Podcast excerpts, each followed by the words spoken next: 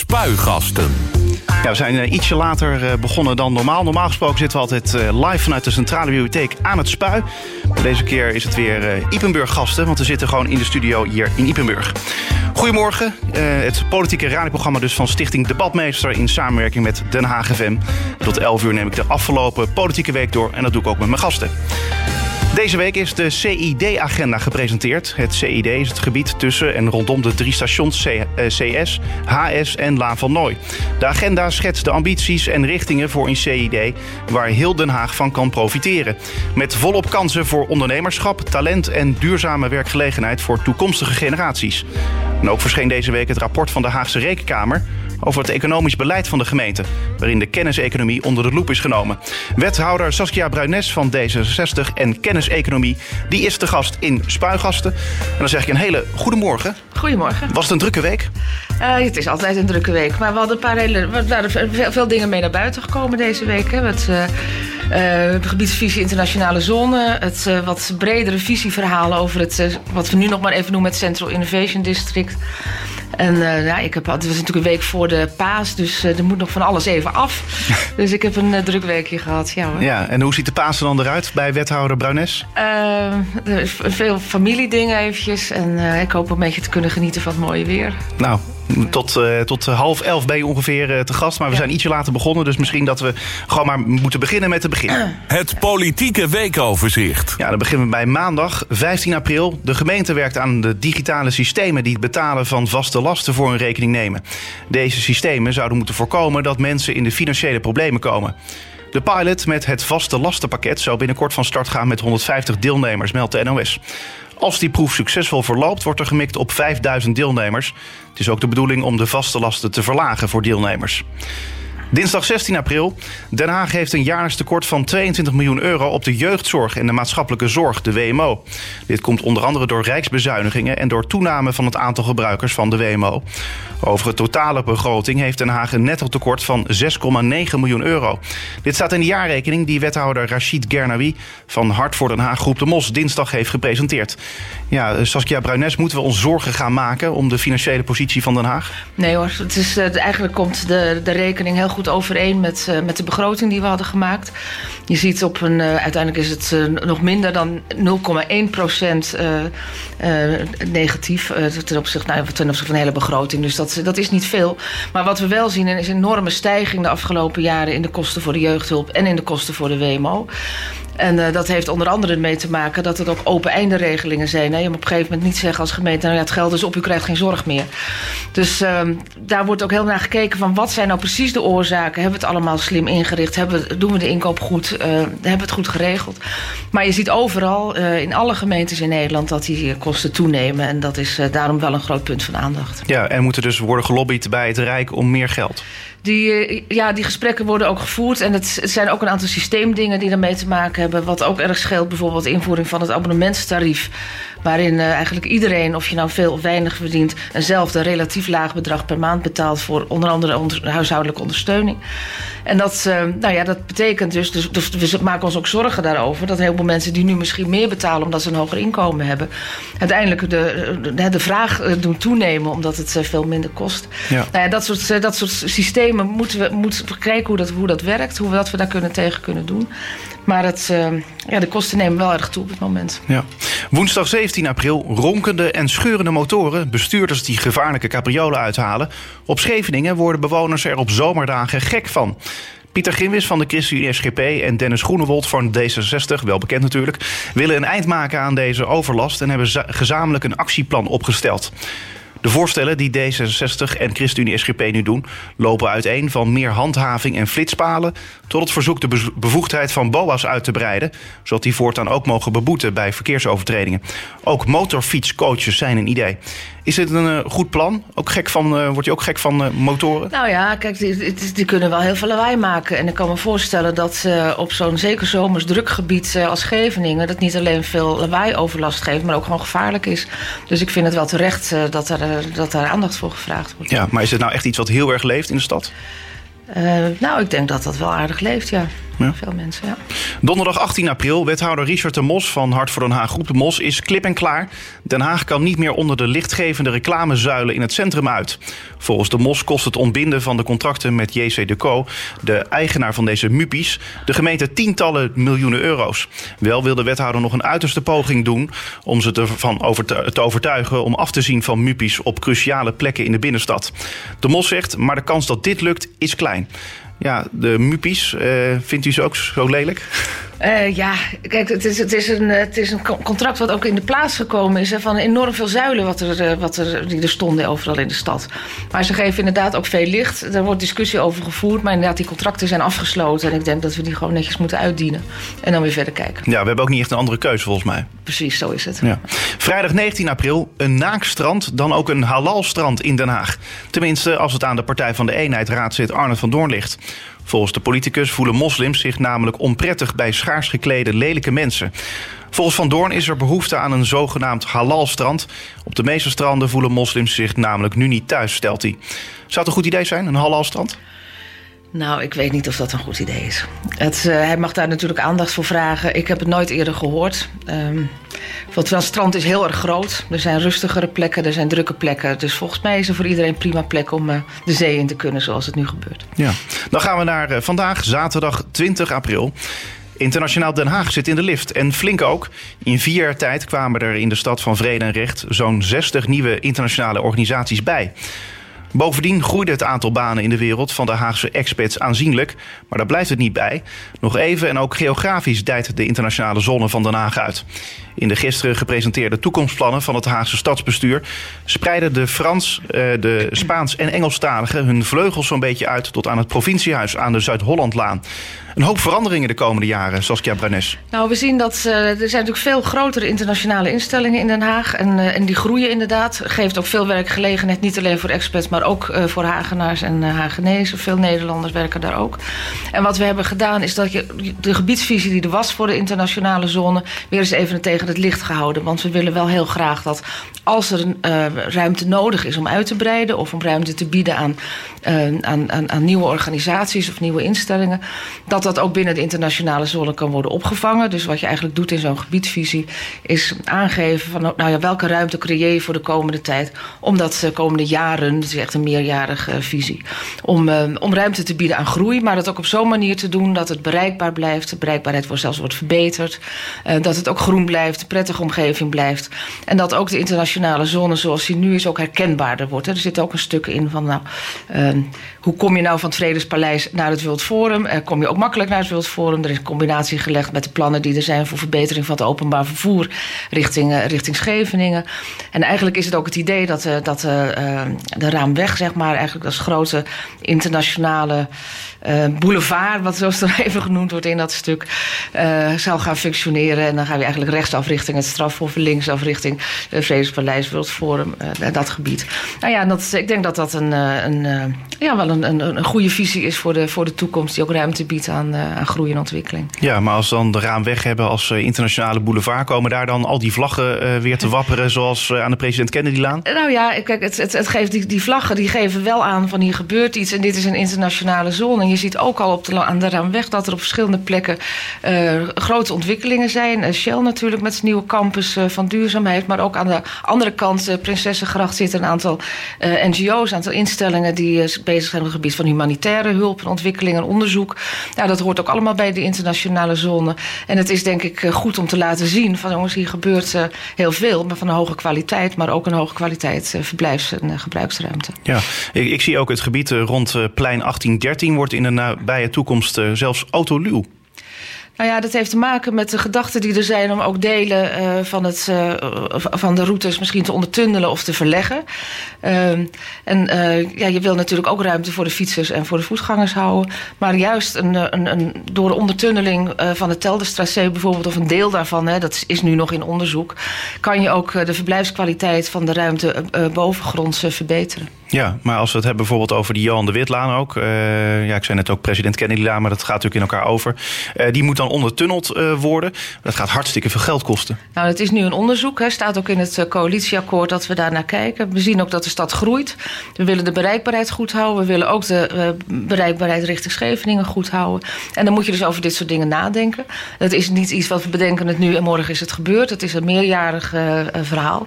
Maar we moeten daar wel uh, serieus naar kijken. Want uiteindelijk levert dat de stad heel veel op en wordt de stad er ook mooier van. En dat willen we ook graag. Ja, over het mooier maken van de stad, daar gaat natuurlijk eigenlijk Boudewijn Revers, jouw collega, over. Uh, jij gaat eigenlijk over ja, de, de kenniseconomie. Uh, ik denk dan van, van ja, hoe wordt er vanuit buiten dan gedacht aan die internationale zone? Kijk, wij hebben het in Den Haag dan over de internationale zone. Vooral in de politiek wordt er over gesproken. Want ja, vraag een Hagenaar op straat en waar de internationale zone is. En misschien dat hij het niet eens echt weet. Uh, maar hoe zorg je er nou voor dat dan in het buitenland er echt wordt gekeken, nou, dat is de internationale zone, daar willen we naartoe. Nou, het, het valt mij op uh, dat, uh, dat het buitenland of de, de mensen uit het buitenland het vaak beter weten dan, dan wij zelf.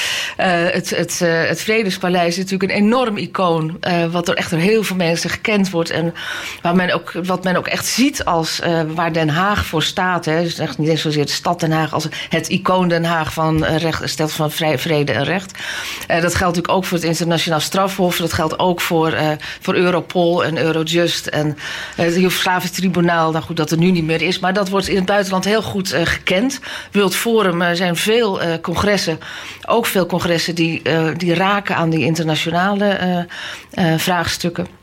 Dus het, uh, het leeft wel degelijk. En daarom is het denk ik ook belangrijk om dat ze goed zichtbaar en herkenbaar te maken. En ook die gastvrijheid voor dit soort instellingen en bedrijven te, te, nou ja, te, te laten bestaan, zeg maar. Ja, precies. Ja. Uh, nou, dit was eigenlijk een onderdeel van het weekoverzicht. Uh, meer nieuws vind je natuurlijk op onze website den haag f m punt n l. Spuigasten. Ja, te gast bij mij is Saskia Bruines, D zesenzestig-wethouder in Den Haag. En deze week is de C I D-agenda gepresenteerd. Het C I D, ook wel zo genoemd, is het gebied tussen en rondom de drie stations C S, H S en Laan van Nooy. De agenda geeft aan welke beweging de gemeente voor ogen heeft. Maar de vraag is natuurlijk, welke richting gaan we nou op? Ja, Saskia Bruines, ik had het er net al eventjes over. Is het nou uh, C I D of C I D? Om daarmee te beginnen. Uh, Central Innovation District, werktitel zeg ik er maar even bij. Uh, het, het, het, het woord Innovation District is niet, uh, niet specifiek voor Den Haag. Dat wordt in meer delen in de wereld gebruikt, waar echt delen van de stad worden aangewezen, waar een intensieve groei, uh, verstedelijking plaatsvindt. Uh, vaak mix wonen, werken, uh, uh, innovatie, bedrijvigheid. En dat is wat wij hier ook uh, heel graag uh, willen mogelijk maken. Den Haag uh, uh, groeit, moet groeien.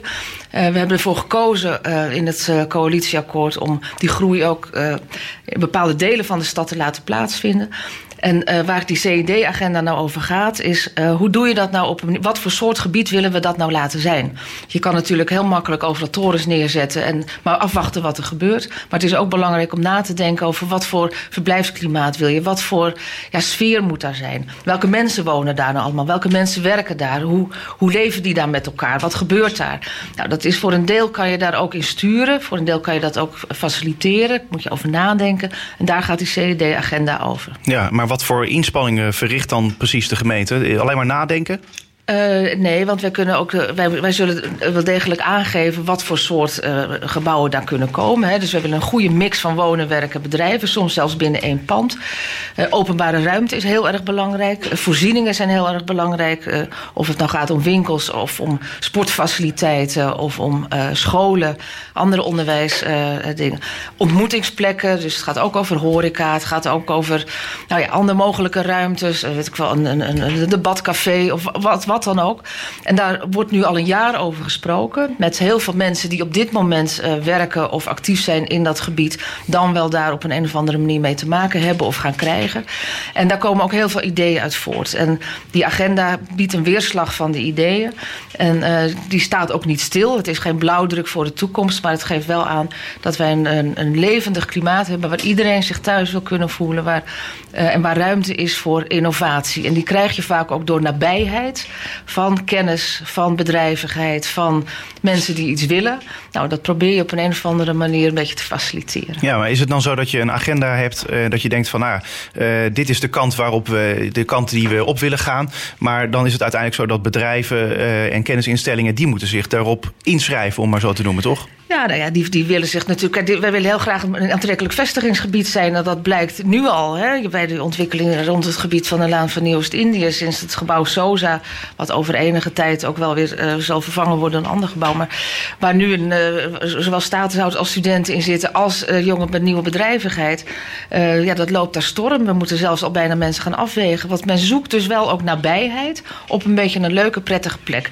Openbaar vervoer is daar heel belangrijk in, hè, dus bij die stations. En uh, daar is, nou ja, dus de vraag was even, kan je daar nou in sturen? Ga je nou als gemeente zeggen wat er moet? Je kan daar natuurlijk ruimtelijk in sturen. Hè? Dus ook in, in, uh, in, nou ja, in, in, in je, je visie van de omgeving. Je kan ook Uh, bedrijven proberen aan te trekken. Je kan, uh, we hebben natuurlijk de Universiteit van Leiden, maar ook Delft uh, zijn in dit gebied gevestigd. Die gaan ook groeien. Nou ja, hoe doe je dat? Waar doe je dat? Uh, hoe open kan dat zijn? Hoe toegankelijk kunnen gebouwen zijn? Hoe toegankelijk zijn de plinten van gebouwen? Nou, daar kunnen we als gemeente wel degelijk uh, voorschriften aan geven in de vergunningsverlening. Ja, uh, collega Revers is uh, verantwoordelijk voor de woningen en de huisvesting uh, eigenlijk ja. in het uh, gebied. En hoe ziet dan de verantwoordelijkheid van Saskia Bruines eruit? Uh, ik, ik zit daarbij. Kijk, we zijn natuurlijk als college collegiaal verantwoordelijk voor alles. Hè. Dat, dat, dat weet u. Ja. Uh, maar uh, ik zit daarbij omdat ik ook vanuit die kennis-economie campusontwikkeling, dan even ook een, uh, nou ja, een, een, een term die eigenlijk over gaat van, van hoe, hoe maak je nou Uh, niet alleen de, de campus van de universiteit, maar ook de campus van het bedrijfsleven. Dus hoe krijg je nou die grote verdichting waarin ook vernieuwing en economische groei kan plaatsvinden? Eén geheel, zeg maar. En één geheel. En dat is, een, uh, dat is best een Uh, Uh, nou ja, dat, dat, dat, dat is een, een hele interessante opgave. En het is ook heel goed om dat uh, met elkaar te bespreken. Vanuit de ruimtelijke kant, maar ook van de wat meer economische, sociale kant. En uh, nou ja, dat is ook wat we doen. Dus daarom zijn we samen verantwoordelijk voor de totstandkoming van het uh, C I D. Ja. Maar hoe zorg je er dan voor dat die onderwijsinstellingen, dat die daar zich gaan vestigen? Uh, door, uh, door aantrekkelijk voor ze te zijn en ze soms ook een beetje te helpen en uh, mee te denken over wat een goede plek is, om dingen ruimtelijk mogelijk te maken. Om, het is eigenlijk een, een, een combinatie van, uh, ja, van in, in de samenwerking uh, over waar wil je naartoe, wat zijn de ambities aan de ene kant, wat zijn de ambities aan de andere kant. En dat Uh, Nou ja, dat doen wij onder andere. Kijk, de Universiteit van Leiden zit nu op Wijnhaven. Hè, dus de gemeente heeft ook flink bijgedragen aan het verbouwing van het pand. Dat was het uh, oude pand van het uh, ministerie van Binnenlandse Zaken.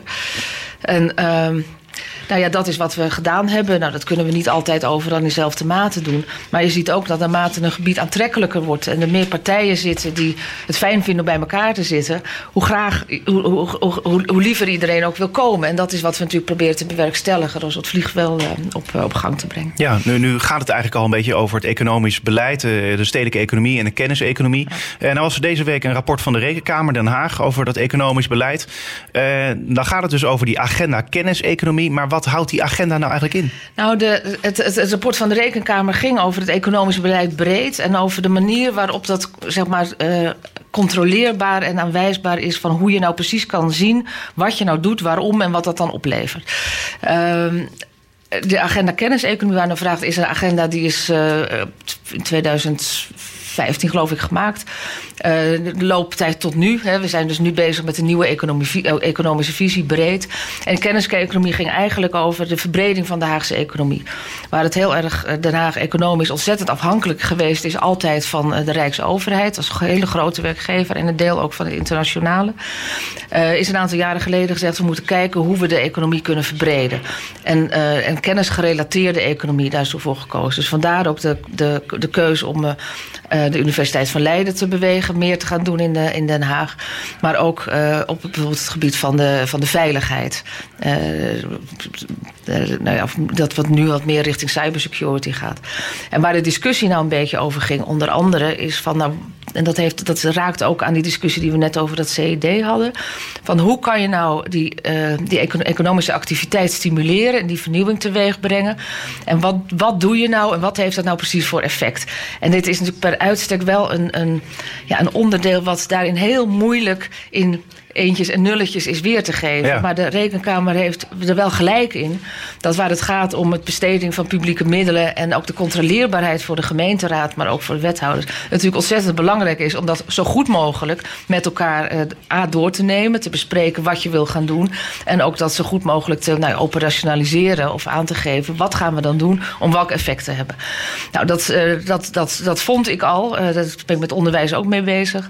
En ik uh, word erg gesteund juist nu door het rapport van de Rekenkamer. Om, die hebben daar ook een aantal hele goede handvatten voor gegeven, wat we ook zullen gebruiken in de economische visie. Ja, uh, maar goed, uh, als de Rekenkamer zegt van ja, het ontbreekt in het economisch beleid uh, bij die agenda stedelijke economie en kenniseconomie een uh, duidelijke structuur in uh, doelen, beleidsinstrumenten en middelen. Uh, dan denk ik wel weer van ja, uh, wat ga je daar dan aan veranderen? Nou ja, dat was dus bij de, de, de agenda die, de, die er lag, hè, het beleidstuk wat er lag. Wat we nu bij de nieuwe economische visie die op dit moment uh, uh, In, in consultatie is, zeg maar. Hebben we een concept gemaakt en we bespreken nu met de hele stad daarover. Hebben we gezegd, wij willen daar, dat, willen, dat vinden we dat dat beter moet gaan worden voor de komende vier jaar. Ja. Dus we hebben een aantal uh, speerpunten daarin benoemd. En die moeten ook in een agenda echt worden vertaald in wat zijn dan de strategische doelen, wat zijn dan de operationele doelen, zeg maar.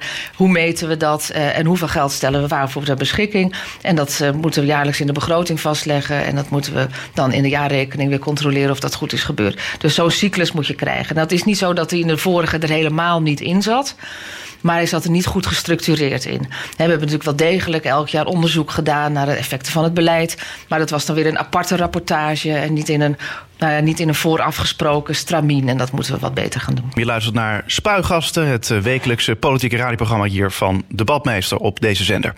De afgelopen weken was er veel aandacht voor het voorstel van NIDA om Hagenaars en Hagenezen voortaan Hagenoten te noemen. Het was een discussienota in het kader van het integratiebeleid van de gemeente Den Haag.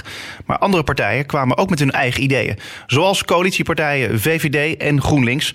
En in Spuigasten gaan de raadsleden Jan Pronk van de V V D en Serpil Ates van GroenLinks in debat. Ik zeg beiden een hartelijk goedemorgen. Goedemorgen. Ja, jullie zijn er allemaal. Ja, mooi zo. Uh, de, toch even, het is wel goed hè, Serpil, dat er uh, dankzij NIDA heel veel aandacht is geweest hè, voor het onderwerp integratie. Absoluut. Uh, integratie um, uh, heeft uh, de aandacht nodig. En uh, NIDA heeft een, uh, uh, uh, nou, die is uh, de uitdaging aangegaan om een uh, discussie uh, uh, los te maken over uh, wat ons meer zou kunnen verbinden. Uh, of we daar mee eens zijn of niet mee eens zijn is uh, ter discussie. Maar uh, het is een poging. Ja, Jan, ook zo blij met uh, het voorstel van NIDA? Nou, het is een poging, maar ik vind het wel een hele beroerde poging. Uh, zeg maar, uh, Hagenees en Hagenaar, dat zijn toch ingeburgerde uh, begrippen. En uh, om nou uh, daaraan te gaan tornen, dat lijkt me, lijkt me onnodig, onzinnig. En dat heeft natuurlijk ook helemaal geen draagvlak in de stad. Ja. Het heeft wel veel aandacht gekregen. Maar sowieso heeft integratie uh, uh, veel aandacht nodig. En we zien ook in allerlei opiniepeilingen dat het aanhoudend de grootste zorg blijft van de Nederlander. En uh, ja, dus ook in Den Haag moeten we daar aandacht aan besteden. Ja, dat is ook de reden geweest dat er heel veel discussienota's zijn ingediend. Uh, GroenLinks heeft er eentje ingediend, de V V D. Uh, het is ook nog dus NIDA geweest. Er zijn volgens mij wel meer partijen, Jan. Ja, nee, ja, zeker. Wij, uh, uh, wij hebben een, uh, gisteren een heel mooi uh, stuk aangeboden aan onze wethouder. Dat heet Grenzen aan de open Haagse samenleving. Meedoen in Den Haag. En uh, we zijn heel benieuwd wat de wethouder met al onze plannen, goede plannen gaat doen uh, als hij met zijn eigen beleidsnota's, zoals dat dan heet, in de Haagse kringen uh, komt. Ja, la- laten we even doornemen van wat uh, in jouw uh, plan staat. Uh, jij hebt dus deze week jouw uh, initiatiefvoorstel aan de wethouder aangeboden. Uh, Jan, jouw initiatiefvoorstel begint met het benoemen van goede voorbeelden van integratie, maar jullie maken je ook heel veel zorgen. Leg even uit. Uh, nou ja, kijk, wij delen eigenlijk de grootste zorg van de Nederlander dat integratie echt nog heel veel uh, beter kan. Maar het is ook wel goed om te benoemen wat er wel goed gaat. Hè. We zien, uh, er zijn sowieso, ik noem in die notitie, als je kijkt in de Haagse gemeenteraad, de diversiteit, maar ook in het college de diversiteit. Dat is natuurlijk prachtig. Uh, er zijn heel veel succesvolle individuen heel goed geïntegreerd. En ook op groepsniveau zien we eigenlijk dat bijvoorbeeld uh, uh, Hagenezen met een Surinaams-Hindoestaanse achtergrond, die presteren heel goed. Indische Nederlanders presteren ontzettend goed. Dus er gaat heel veel goed. Maar er kan ook nog wel heel veel beter. Op het gebied van uh, aan het werk gaan. Op het gebied van taalbeheersing. Maar ook wel op het gebied van hoe verdedigen we nou een beetje de kerncultuur, de kernnormen en waarden. Wat verwacht je van nieuwkomers hier? Wat wil je uitdragen? En hoe gaan we daarmee om? Nou, dat zijn zo'n beetje de drie belangrijkste punten. Werken, taalbeheersing en die kerncultuur, kernnormen en waarden. En daar hebben we allerlei concrete maatregelen voor bedacht ja, ja. en voorgesteld. Uh, ja, precies. Uh, Jan, jij schrijft dan... Uh, te lang zijn we in Nederland in, in Den Haag uh, onverschillig geweest ten aanzien van de vraag of insluiting van migranten ook leidt tot het omarmen van de vrije samenleving. Er was jarenlang de naïeve overtuiging dat integratie met behoud van eigen identiteit zou kunnen leiden tot een breed gedeelde kerncultuur. Dat is die kern waar je het net over had. Ja, dat is die kern waar ik het net over had. Dat is eigenlijk dat je, als je gebruik maakt van de vrijheid en van de vrije samenleving, wat die jou biedt, dat je eigenlijk in essentie ook vindt dat anderen die vrijheid hebben. He, dus uh, dat gaat over vrijheid van meningsuiting, maar dat gaat ook over gelijkwaardigheid van mannen, vrouwen, homoseksuelen. Het recht om te geloven, erg belangrijk voor veel migrantengemeenschappen. Maar ook bijvoorbeeld het recht om niet te geloven of afvallig te zijn. Dus omarm jij die vrijheid om jouw religie uit te dragen, moet je ook die ander de vrijheid gunnen niet te geloven of van zijn geloof af te vallen. Nou, ja. Dat zijn zo van die zaken waarvan ik zeg, dat is niet automatisch het geval wanneer je een grote groep mensen van met name niet-westerse achtergrond naar Den Haag haalt. En daarom moeten we dat veel meer uitdragen. We moeten die democratische rechtsstaat omarmen, uitdragen en proberen mee te geven aan deze nieuwe Hagenaars en Hagenezen. En Hagenoten. Uh, Serpil, uh, ja, dit, dit zijn teksten van de V V D. Is dat iets waar GroenLinks uh, het mee eens kan zijn? Um... GroenLinks is er, is er sowieso mee eens dat er wat gedaan moet worden. Hè? Dat, uh, dat de integratie, uh, uh, dat er namelijk moet gedacht worden over hoe we integratie beter kunnen uh, invoeren. Uh, want er zijn problemen, daar zijn we het mee, dan zijn we het met elkaar eens, denk ik. Um, Waar we het niet minder over eens zijn, want ik heb het stuk natuurlijk ook gelezen, is uh, de sancties. Um, de sancties zorgen, uh, naar onze mening, toch meer voor uh, uitsluiting dan dat het uh, mensen bevordert en stimuleert om stappen te nemen, uh, om zich uh, uh, op te laten nemen in de samenleving. Um, Wat ik net ook een beetje moeilijk vond, is dat, uh, hè, want uh, de heer Pronk die legt heel goed uit dat zij um, groepen juist, hè, dat iedereen er mag zijn. Uh, maar toch uh, hoor je dan een onderscheid als er wordt gezegd dat uh, Surinaamse groepen en Indische groepen wel heel goed uh, zijn geïntegreerd ten opzichte van andere groepen. Um, ik denk dat je daarmee ook een uh, scheidslijn trekt uh, en ook een beetje stigma. Stigmatis- de andere groepen stigmatiseert.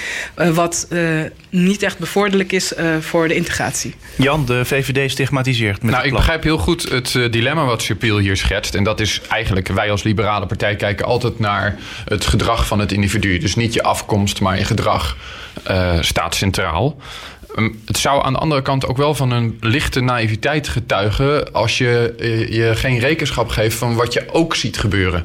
Uh, onderzoeken van bijvoorbeeld een bekende hoogleraar Ruud Koopmans wijzen uit dat zo'n dertig procent van uh, moslims aanwezig in Nederland niet tegen, niet zwaar tegen de invoering van sharia bijvoorbeeld zou zijn. Nou ja, weet je, dat gaat heel erg ver. Ja, maar laten we wel wezen, dat is toch democratie? Uh, Als nou mensen ja. dat willen, dan wordt het uitgevoerd. Nee, nee, kijk, wat wij zeggen is, tolerantie werkt alleen als het van twee kanten komt. Dus op het moment dat je tolerant wil zijn naar andersdenkende mensen die andere achtergronden hebben, dat is allemaal goed. Wij omarmen dat. We vinden dat eigenlijk ook helemaal niet relevant waar iemand vandaan komt, hoe die eruit ziet, welke kleur die heeft, welke religie die heeft. Maar dan moet je wel, als je hier wil zijn, ook die vrijheid omarmen en dat aan een ander gunnen. En ja, wat daar niet bij hoort, is dat je bijvoorbeeld vindt dat uh, uh, vrouwen geen recht hebben op zelfbeschikking. Hè? Of dat je vindt dat je het geloof niet mag verlaten. Of dat je niet homoseksueel zou moeten kunnen zijn. Nou ja, dat soort zaken zijn voor ons cruciaal. En dat moet je verdedigen en uitdragen. Dat gaat dus niet over uitsluiten. Maar waar het voor ons om gaat, is inderdaad, die diversiteit mag er zijn. Iedereen is vrij om te doen wat hij wil. Maar als je niet wil bijdragen en als je je afkeert van die vrije samenleving, dan moet je ook een sluitstuk hebben waarop je dat gedrag aanpakt. Ja. Dus vrijheid is niet zonder begrenzing. Dat is erg belangrijk. En hoe zou GroenLinks dat willen doen? Ja, wij staan natuurlijk voor absoluut de basisbeginselen van democratie. Uh, uh, dat willen we allemaal. Hè? Dat ieder uh, zichzelf kan zijn.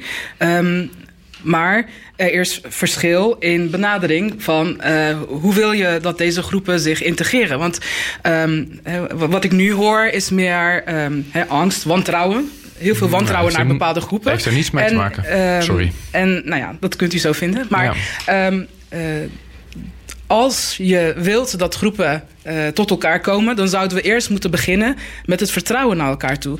Met uh, het geven van hoop. Want uh, op het moment dat je mensen uh, categoriseert en al bij voorbaat uh, labelt uh, of stigmatiseert, dan sluit je al uit. Dan is het ook moeilijk om, om uh, groepen, uh, om toenadering te zoeken tot groepen. Dan is het voor de groepen zelf ook moeilijk om stappen te ondernemen Uh, naar uh, instituten, naar de samenleving. Uh, en dat zie je op heel veel facetten terug. Bijvoorbeeld het onderwijs, bijvoorbeeld uh, de huisvesting, bijvoorbeeld um, uh, toetreden tot, tot, tot arbeid. Uh, als, als er uh, geen kansen worden geboden, dan geef je mensen eigenlijk ook niet het kans om toe te treden tot een samenleving. Uh, wij, zien meer, uh, wij zien meer de oplossing in um, kansen bieden en kijken, kijken naar de kracht van mensen. Want waar, waar zitten de uh, krachtige elementen? Wat, wat, waar zitten de ambities? Ja. Want ik, in mijn dagelijks leven uh, werk ik als uh, P O A G G Z binnen huisartsenpraktijken. En ik kom deze mensen tegen. En wat ik vooral bij statushouders, nieuwkomers zie, is dat mensen met een enorme uh, motivatie hier zijn, erg dankbaar dat ze hier zijn, um, willen heel graag uh, iets betekenen. Ze, ze, ze komen niet altijd uh, van land, uh, uit land van herkomst met nul komma nul uh, bagage. Uh, er zijn ook mensen die hele goede ambities hebben. Uh, maar wat je gaandeweg ziet is dat mensen Um, uh, dat de motivatie zakt, omdat er heel veel belemmeringen zijn. Dat, ja, maar, er zijn je moet, heel veel maar als, mensen, als mensen van het verkeerde pad, uh, het is het verkeerde pad opgaan, dan moet je mm-hmm. ze toch zorgen dat je ze uh, op het rechte pad weer terugkrijgt. En dat is volgens mij wat Jan Pronk wil. Ja, maar uh, het, wat heeft... Wat, wat is de meerwaarde van disciplinering? Meer disciplinering. Jaag je nou, dan mensen, mens, mensen meer tegen elkaar op? Nee. Of, ja. of, of uh, uh, verbeter je daarmee iets? Ik zie geen verbetering in, in, in de vorm van disciplinering die, die toegepast wil worden. Kijk, ik denk dat het belangrijk is om een onderscheid te maken tussen vrijheid en vrijblijvendheid. Dat is volgens mij cruciaal. Ik ben het heel erg met Serpil eens dat je nieuwkomers, statushouders, dat je die kansen moet bieden. In het onderwijs, we geven ze voorrang bij huisvesting. De gezondheidszorg staat volledig tot beschikking. Mensen worden ontzettend geholpen uh, naar, uh, om te participeren in vrijwilligerswerk of in banen. Wij zeggen daar wel bij wat daar tegenover moet staan als je van al die rechten gebruik wil maken en van dat prachtige aanbod, is dat je ook de plicht hebt om te investeren in jezelf om mee te doen. Dus bijvoorbeeld, als je hier wil zijn en als je hier wil blijven, moet je aan het werk. En als je aan het werk wil, is het handig als je Nederlands leert. En als je daartoe de mogelijkheid hebt, dus je kunt leren, maar je doet het niet en je doet het telkens niet, dan moet daar ook een sanctie op staan aan het einde. En die sanctie is dat als jij bijvoorbeeld gebruik maakt van de bijstandsuitkering, dat je daar dan in wordt gekort. Dat gaat niet over uitsluiten, dat gaat juist over insluiten. Hoe zorg je ervoor dat er ook aan de kant van de Nederlandse samenleving voldoende draagvlak blijft om deze nieuwkomers en statushouders hier op te vangen en een kans te geven? Dat kan alleen als je zegt, als je ook bereid bent te zeggen dat als ze helemaal niets willen en niet willen meedoen, en dat categorisch weigeren, dat je ze aanpakt. Dat je het sanctioneert en dat je dan bijvoorbeeld iets doet aan de bijstandsuitkering, een verlaging. En dat is wat wij zeggen. Dat heeft niet zoveel met angst te maken en ook niet zoveel met uitsluiten, als wel met zorgen dat er een voldoende dosis realiteitszin in het beleid van de gemeente komt. En dat is waar wij voorstellen voor doen. Ja, Serpil, als je het zo hoort, dan kan je toch als GroenLinks ook zeggen van nou, daar kunnen we eigenlijk wel wat mee. Uh, ik ben het zeker met de heer Pronk eens dat, wij, uh, dat de taal een basisvereiste is om uh, binnen een land, waar dan ook, uh, uh, je draai te kunnen vinden. Uh, taal begint eigenlijk je leven mee. En uh, op het moment dat je de taal goed uh, eigent en uh, jezelf goed kan uitdrukken, dan kunnen je kwaliteit ook beter tot zijn recht komen. Dus absoluut, daar ben ik het mee eens. Um, maar waar ik niet mee eens ben, is dat de sancties Uh, niet ervoor zullen zorgen dat mensen ineens wel de taal spreken. Dat mensen ineens wel uh, uh, de weg weten te bewandelen naar een taal, goede taalkursus. Ja. Uh, als je de taalkursussen bekijkt van integratieprogramma's, Uh, uh, dan zie je dat daar Hè, er is een Um, uh, een, een, een lijn in wat standaard wordt aangeboden, terwijl mensen op verschillende niveaus binnenkomen. De een eigent het sneller, de ander vindt de niveau laag, en dan heb je weer een hele grote groep die het heel moeilijk vindt om bij te benen. Nou, dan hebben ze bijvoorbeeld een... Uh, Uh, op de een of andere manier hun diploma behaald, maar dan spreken ze de taal nog niet goed. Want ook daarvan heb je voorbeelden. Dus ik denk dat het goed is om, om de menselijke maat daarin uh, zeg maar, um, uh, uh, voor, voor te houden. Om te kijken van wat heeft een individu nodig om hier zelfstandig, want daar gaat het eigenlijk om, hè, dat ze niet afhankelijk zijn, maar zelfstandig uh, kunnen uh, leven in, uh, ja, in onze ik, samenleving. Ik moet zeggen dat ik het, als ik het woord de menselijke maat hoor, dan moet ik altijd terugdenken aan degene die, en jij begint al te lachen, want je weet wat ik ga zeggen, nou. aan degene die dat ooit uh, in de Nederlandse politiek heeft geïntroduceerd. En dat is Pim Fortuyn. En zeker in het Uh, op het gebied van een, een, een discussie over integratie moet ik toch eigenlijk wel zeggen dat ik het een heel mooi iets vind dat GroenLinks dan de menselijke maat bepleit. Daar zijn we natuurlijk helemaal voor. Volgens Wat mij is dat niet een woord dat door Pim Fortuyn uh, nou, uh, in het in, Nederlandse taal is geïntroduceerd. Nee, maar dus, wel in het politieke uh, debat. Dus dat is, dat, is op zich, dat is op zich echt uh, wel, uh, dat vind ik gewoon heel mooi symbolisch. Um, en nu overgenomen ik, trouwens door het C D A en ook door GroenLinks. Ja, ja zo zie je dat uh, het goede gedachtegoed uit tweeduizend twee steeds bredere ingang vindt. En dat is een goede ontwikkeling, denk ik. Um, ik Ik hoor Serpil zeggen van, met name over hoe je er dan voor moet zorgen dat uh, nieuwkomers en statushouders de taal voldoende beheersen. En dat je dus goed scholingsaanbod moet hebben. Dat je dat bijvoorbeeld ook moet kunnen combineren met het hebben van een baan. Dus scholingsaanbod in de avond en in het weekend. En gedifferentieerd naar niveau van mensen. Daar ga ik volledig in mee en daar vinden we elkaar. Daar slaan we de handen in één. Nou, dat is mooi. Maar dat betekent ook dat als uiteindelijk na... En heel, na een bepaalde tijd blijkt dat mensen het niet willen leren, omdat ze gewoon niet naar die cursus op maat komen. Ik denk dat daar een verschil is. Dat je ze dan toch sanctioneert. En ik begrijp eerlijk gezegd niet zo. Maar hoe ga je dat uitleggen dan, Jan? De weigering. Ja, maar hoe ga je het uitleggen aan mensen die de taal niet spreken, van dat ze dus worden gesanctioneerd? ja, dus, ja, dus jij probeert mij hier nu te pakken op dat je dat dan in de eigen taal zou moeten doen. Ja. Uh, nee, ik zou zeggen, je kunt ze een brief sturen en uh, het is de verantwoordelijkheid van de mensen zelf.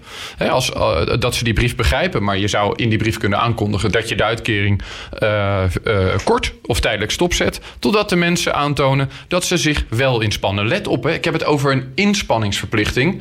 Het zou ook goed zijn als we een resultaatverplichting zouden maken. Dus dat we ook zeggen, nou, na twee jaar word je gewoon überhaupt wel geacht iets van dat Nederlands te begrijpen en te beheersen.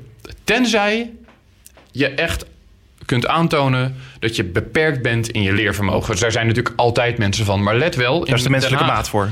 Ja, daar is de menselijke maat voor. Maar in Den Haag zijn er vijfduizend mensen met een bijstandsuitkering, van de vijfentwintigduizend mensen ongeveer die een bijstandsuitkering hebben, die problemen hebben met het beheersen van de taal. Dat is heel erg fors. En die taalachterstand, die zet ze ook op achterstand in de kans om aan het werk te gaan. En laten we nou alsjeblieft een beetje een gezonde dosis realiteitszin in dit debat brengen. En naast heel veel hulp en beter onderwijs ook een sluitstuk hebben van die sanctie. Want zonder dat en zonder die prikkel gaat het echt ook bij sommige gevallen niet gebeuren. Um, ik wil eigenlijk en dat staat ook in het coalitieakkoord trouwens. Ik, sta, ik wil eigenlijk aansluiten op het stukje uh, realiteit. Uh, ik wil een stukje vertellen over mijn realiteit. Ik ben, uh, ma- mijn vader is hierheen gekomen als vluchteling. Uh, ik ben een Nederlander met Koerdische roots. Um, In de tijd dat ik hier opgroeide, uh, werden, leefden wij samen met autochtonen.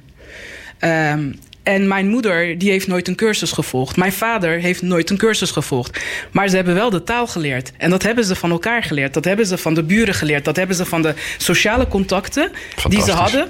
Daar hebben ze van geleerd. Dat is dus fantastisch. Er was mogelijkheid om tot elkaar te komen. Wat je nu ziet, hè, het, het probleem taal is niet aan zich dat iemand uh, het wel of niet wil, maar we, de mensen zien elkaar niet meer. He, je, hebt, je hebt wijken waarin ze gecentreerd zijn, niet uit de wijken kunnen. En ook niet uh, uh, andere groepen eigenlijk de kans krijgen om andere groepen te zien. Waardoor ze o- ook moeite hebben om, uh, om te groeien naar elkaar. Om, om de taal te leren. Want je kan de taal wel leren. Je, je komt in zo'n klas met allemaal migranten. He, mensen met een migratieachtergrond. Ja. Die de taal niet goed, goed, goed spreken. Ze hebben dan een leerkracht voor zich. Nou, daar uh, krijgen ze uh, uh, lessen van.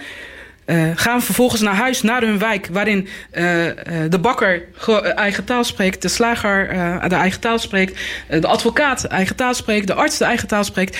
Dus hoe wil je als mensen vastzitten in een bepaald wijk, in een bepaalde situatie, dat deze mensen nou, de taal op de juiste manier leren. Want mag ik daar iets over zeggen? Daarin zit, daar zitten nog heel veel kansen in. Kijk, ik, ik, ik ben het helemaal eens met jouw pleit dat die, die, die, die gesegregeerde wijk in Den Haag, dat dat heel problematisch is. En uh, daarom hebben we ook in ons coalitieakkoord staan, waar jullie handtekening ook onder staat, dat het goed zou zijn om in, de, in die wijken waar je een concentratie hebt van armoede, werkloosheid, slechte taalbeheersing en ook criminaliteit, dat je daar gaat proberen om sterkere schouders die wijken in te halen. Mensen die wel een baan hebben, mensen die wel de taal spreken. Dat is ook goed voor de lokale economie. Dat noemen we wel de Rotterdam-wet. Dat hebben we eigenlijk geleerd van Rotterdam, waar Leefbaar Rotterdam dat heeft geïntroduceerd, ook in tweeduizend twee.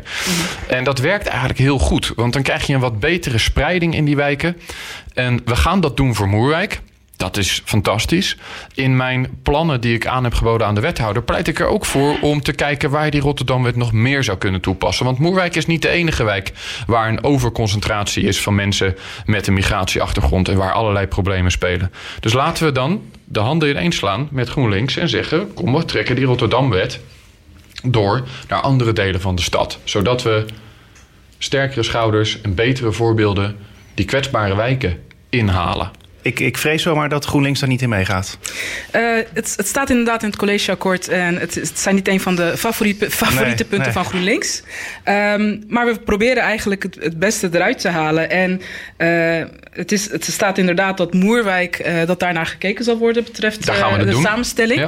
Ja. Um, maar wat wij, waar wij ook een kans zien, is de, de wijken waar, waar er helemaal geen migranten zijn, waar er nog kansen liggen. Ja. He, dan heb je bijvoorbeeld de Vogelwijk, die, die waar de sociale sociaal-economische status en uh, uh, de samenstelling van diversiteit uh, uh, er helemaal niet is.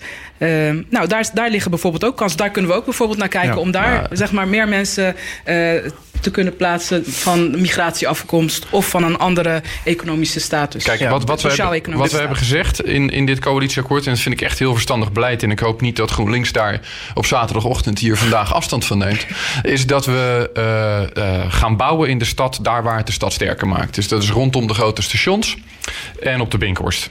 En dat betekent dat ook waar we de opgave te halen hebben voor sociale huisvesting, dat we dat ook daar gaan doen. Het zou echt ongelooflijk onverstandig zijn om op de duurste gronden van Den Haag, in die mooie klassieke wijken met prachtige architectuur, om op die peperdure grond sociale woningen te gaan bouwen. Want dat is eigenlijk bijna niet te betalen. Dat is voor geen enkele uh, uh, uh, corporatie is dat te exploiteren.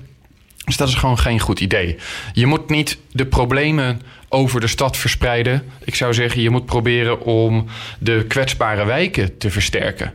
En dat doe je door die sterke schouders de wijken in te halen. En dat is waar die Rotterdam-wet op toeziet. En dat is heel wat anders dan dat je sociaal gaat bouwen op plekken waar we A, eigenlijk hebben gezegd met elkaar, laten we nou even niet bouwen in die, in die prachtige oude, oude wijken van Den Haag. Maar alleen daar waar de stad kansen biedt. Ja, dus ik, ik, ik ja. denk dat we uh, het laatste woord is zeker nog niet gezegd uh, over dit onderwerp. Is een beetje een dooddoener. We zouden nog graag binnenkort tijd lang doorpraten. Precies, uh, maar helaas zit de tijd erop. Ik dank jullie wel, Jan Pronk van de V V D en Serpil Ates van GroenLinks, voor jullie deelname aan dit debat in Spuigasten. Dank je wel. Dank je wel. Spuigasten. honderd procent